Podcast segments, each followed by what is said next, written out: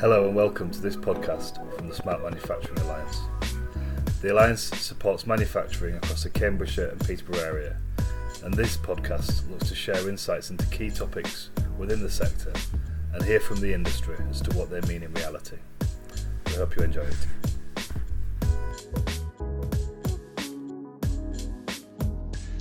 Hello and welcome back to this, our second Smart Manufacturing Alliance podcast.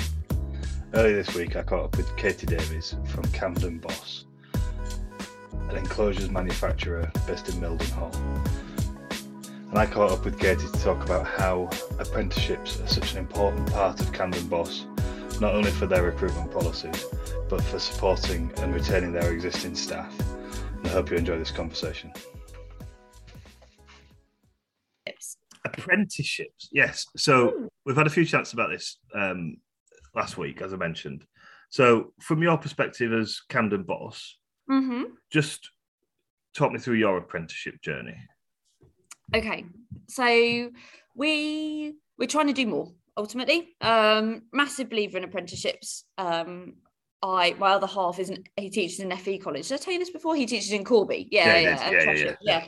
So like I get it at home as well, like, you know, the whole challenge of school still sending like the terrible kids to FE college and it just being a bit inconvenient. I'm now an enterprise advisor for the local academy. You can kind of sit there, they just talk about university, and it's you know, I don't ever want to be disparaging to the teachers and the guys and girls there supporting careers, but that's their career path, so they're really comfortable talking about it. So it's tough. It is definitely tough. So in our business at the moment, we have got an apprentice design engineer. We've just recruited a sales and marketing apprentice who starts in about a week's time. And we have got a production apprentice who's working in the machine shop. And then we're a levy payer, and we use our levy to also fund existing staff on their development. So we've probably got 4 people in our workforce who are doing continuous training funded through the levy in an apprenticeship structure. So we've got people doing their CMI level 3 and team leading. We've got somebody doing, it's like a level 5, or it might even be more than that. It might be a level 6, basically getting his Six Sigma black belt funded as an apprenticeship. So I think we probably like recoup some like 200% of the levy that we pay, because what I didn't know, people really knock the apprenticeship levy, but I think it's just really undersold and misunderstood by people. Yeah, so, it's a really confusing bit of the apprenticeship world, isn't it? Absolutely, yeah. So I'm really fortunate. So you know, good mates of mine from Marshall run their training centre, so they educated me in the apprenticeship levy, kind of, you know, before I started, which I'm really, really grateful for. But I sort of said to them, what happens when you get up to your, you know, your levy paid, if it was, what if you hit that ceiling? And they said, it's fine, you can overspend on your levy. It's like, what is this? And then it cost me 5%. So it's an absolute bargain. So, you know, getting Robbie through his team leading qualification, which is absolutely loving, and getting bags of brilliant stuff from, you know, it is brilliant, best thing we've done. And it's costing me like 300 quid over 2 years. Why would you not? That's incredible. Yeah, yeah. It is incredible. I was chatting to somebody the other week, and they were saying that actually there isn't a cap on the spend on it. You could have everybody in the business on it, couldn't you? And like you say, for level, and it's not just that level 2, level 3, level 4 anymore. It's, I was chatting to somebody, there's a level 7 leadership and management apprenticeship, which is a 2-year course. But I mean, level 7 qualifications are university and big fees, aren't they? Absolutely right. Yeah. Yeah, so we tried to tot up. I think it must have been this time last year for National Apprenticeship Week last year. Because I was sat here thinking, we've got a lot of people. You know, we've got a workforce of 105 people. We've got quite a few on apprenticeships at the moment, but probably not as many as I'd want. But then we've done quite a lot of reshaping, so it's, you know, I'm not surprised for where we are in our journey, kind of thing. Yeah. Going forward, we will be recruiting more, definitely. But I was thinking, you know, my engineering director, ex-apprentice, my head of manufacturing engineering, ex-apprentice. And actually, we kind of got up to the point where we were thinking, like, getting on for like 20% of the workforce have been through an apprenticeship.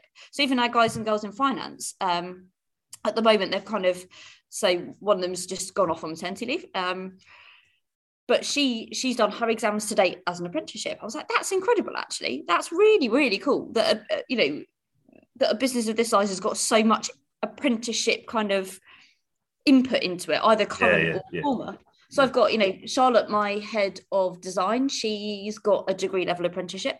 That's the route that she took, and she's one of those really bright, really engaged kids at school that went, I definitely want to be an engineer, but I don't want to learn about engineering at a desk for 3-4 years. I want to learn it and do it at the same time. So she's an ex-Marshall design apprentice. Awesome. Absolutely brilliant. That's amazing. And it's really interesting to hear that. We talked with Huxa Bertram about their journey of new people into the business.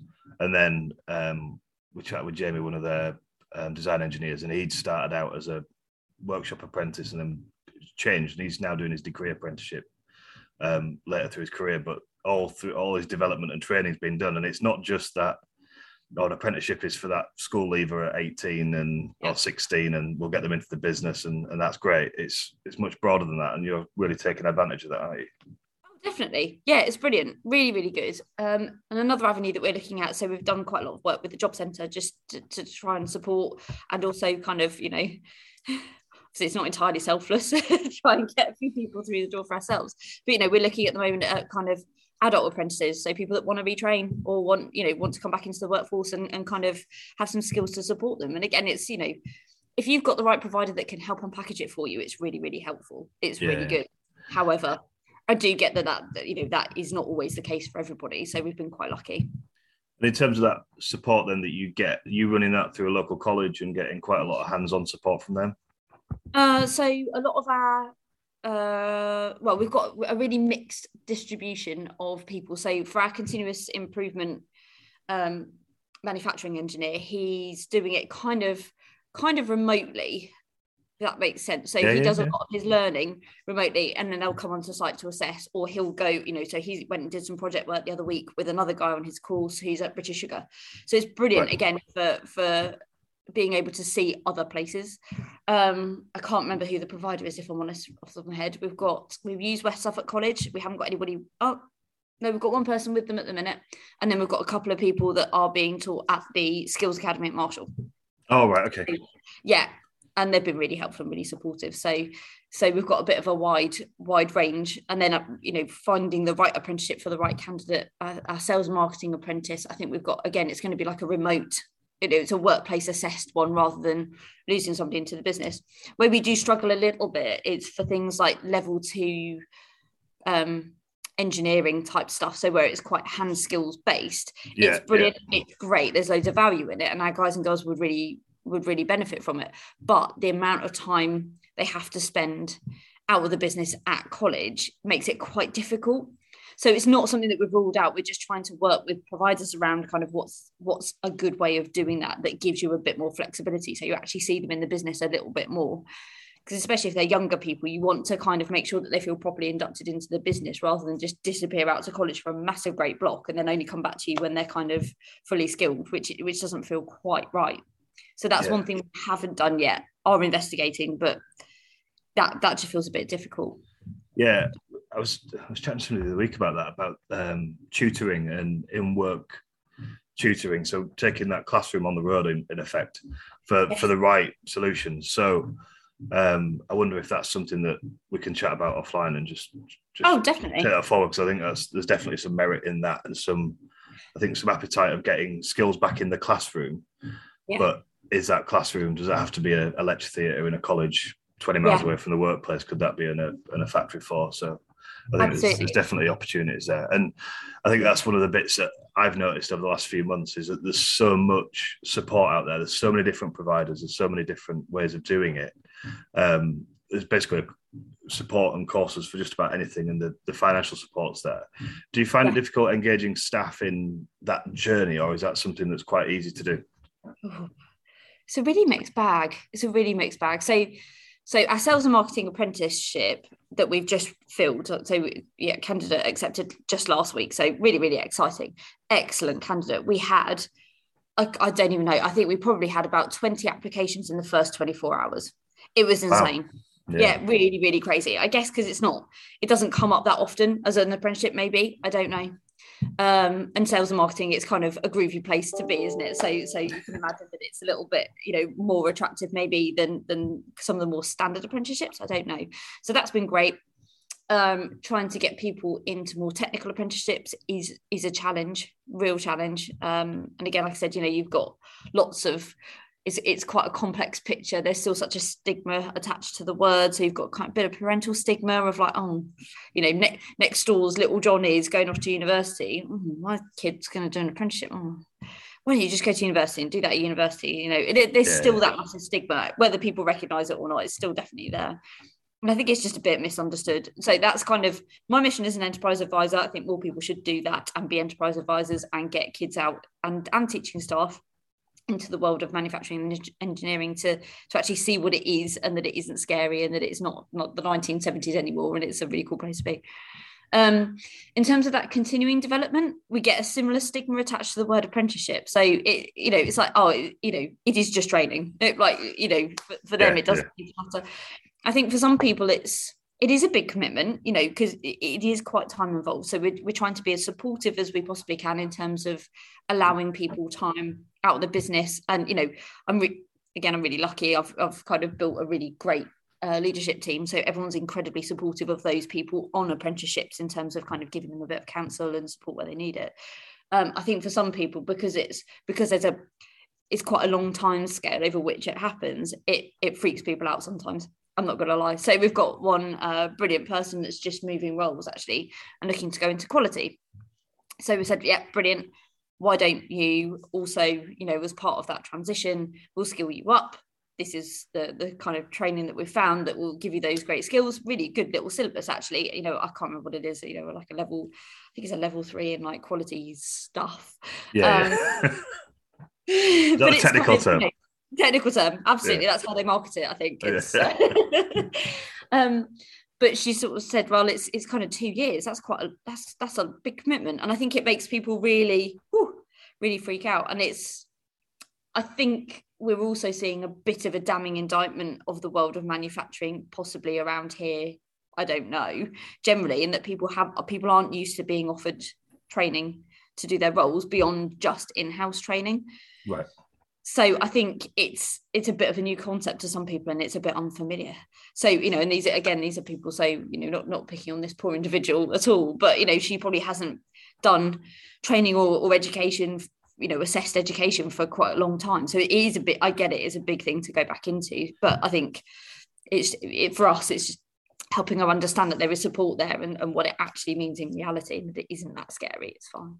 Yeah, and we've talked before, haven't we, about that value of investing in staff and that role in staff retention, but then that broader impact on the sector as a whole, that actually creating those good quality employees across the manufacturing piece is good for manufacturing as a whole, not just for CamdenBoss, but for the wider piece. And embracing that as a sector is quite important for us, isn't it? Yeah, absolutely. I mean, you and I are definitely completely on the same page as this, and I think you described it as an ecosystem when we last spoke about this, and I absolutely love that. That absolutely hits the nail on the head. I think again, it was National Apprenticeship Week last week, because obviously they had the different hashtags on every day, and there was one around us and employers. So we just did some stuff on Twitter, just answering questions from people from an employer standpoint. And another employer, well, there were a couple of employers that sort of said, oh yeah, but the 20% on the job training is really prohibitive, and they'll just leave. And I was astounded. I was like, well, yeah, they might, but anybody might leave at any point. Yeah. But what I can't get over is, again, looking, my engineering director, he was somebody else's apprentice. Danny, my head of manufacturing engineering, he did a brilliant apprenticeship with JEB over the road from us now. But like, thank you, JEB, because you've delivered an excellent person into the ecosystem. So now I feel like it's that, we are part of that, so you just got to get over that. You will lose people, but with that, you will gain bringing other people in who have got a different set of ideas and experiences. And it could be really powerful. And it's that pool of talent that we talk about. And I think everybody does that talent pool piece, talking about FE and university and saying, this builds a talent pool, but actually, the employers and the businesses in that space have a role in developing that talent pool as well, don't they? So that's a bit, that pool analogy is it kind of feeds into that ecosystem piece of everybody putting a little bit back in, and the pool gets a bit more enriched, and therefore everybody benefits as a result, because you've benefited from that director that's come from that other firm, but someone's going to pick somebody up from your organisation that's gone through 3, 4, 5 years of training and development and growth to be more successful elsewhere. So Absolutely. It should, that's how it should work, isn't it? That is how it should work. And it's, I think, that isn't just a manufacturing thing. I think that's everywhere, isn't it? The kind of, you don't have a lifelong career anymore. Yeah. And that's actually, and that's absolutely fine. It's fascinating times. Yeah, absolutely. No, brilliant. That's really helpful and really insightful. So thank you very much for that. Oh, you're very welcome. Sorry, I hope that was helpful. It's just my view of the world, but no, it's exciting. I hope, I always hope that National Apprenticeship Week does a really powerful thing of really kind of educating people what it actually means. And it's really interesting. Actual apprentices getting stuck in and sharing their kind of case studies of what they've done and why, and things they wish they knew, and it's good. It's always a fascinating conversation with Katy, talking about their business and how they operate and how their values are so intrinsically linked to how they operate. And for me, that's a really good way of summarising and ending Apprenticeship Week this week. Talking about that value of retaining and investing in our staff and developing that future generation of leaders, engineers and people across the industry that not only work within your business but work within the wider ecosystem of manufacturing across Cambridgeshire. And that's so important that we all take that on board. So I hope you've enjoyed this podcast and this conversation, and look forward to seeing you again on the next one. Thanks.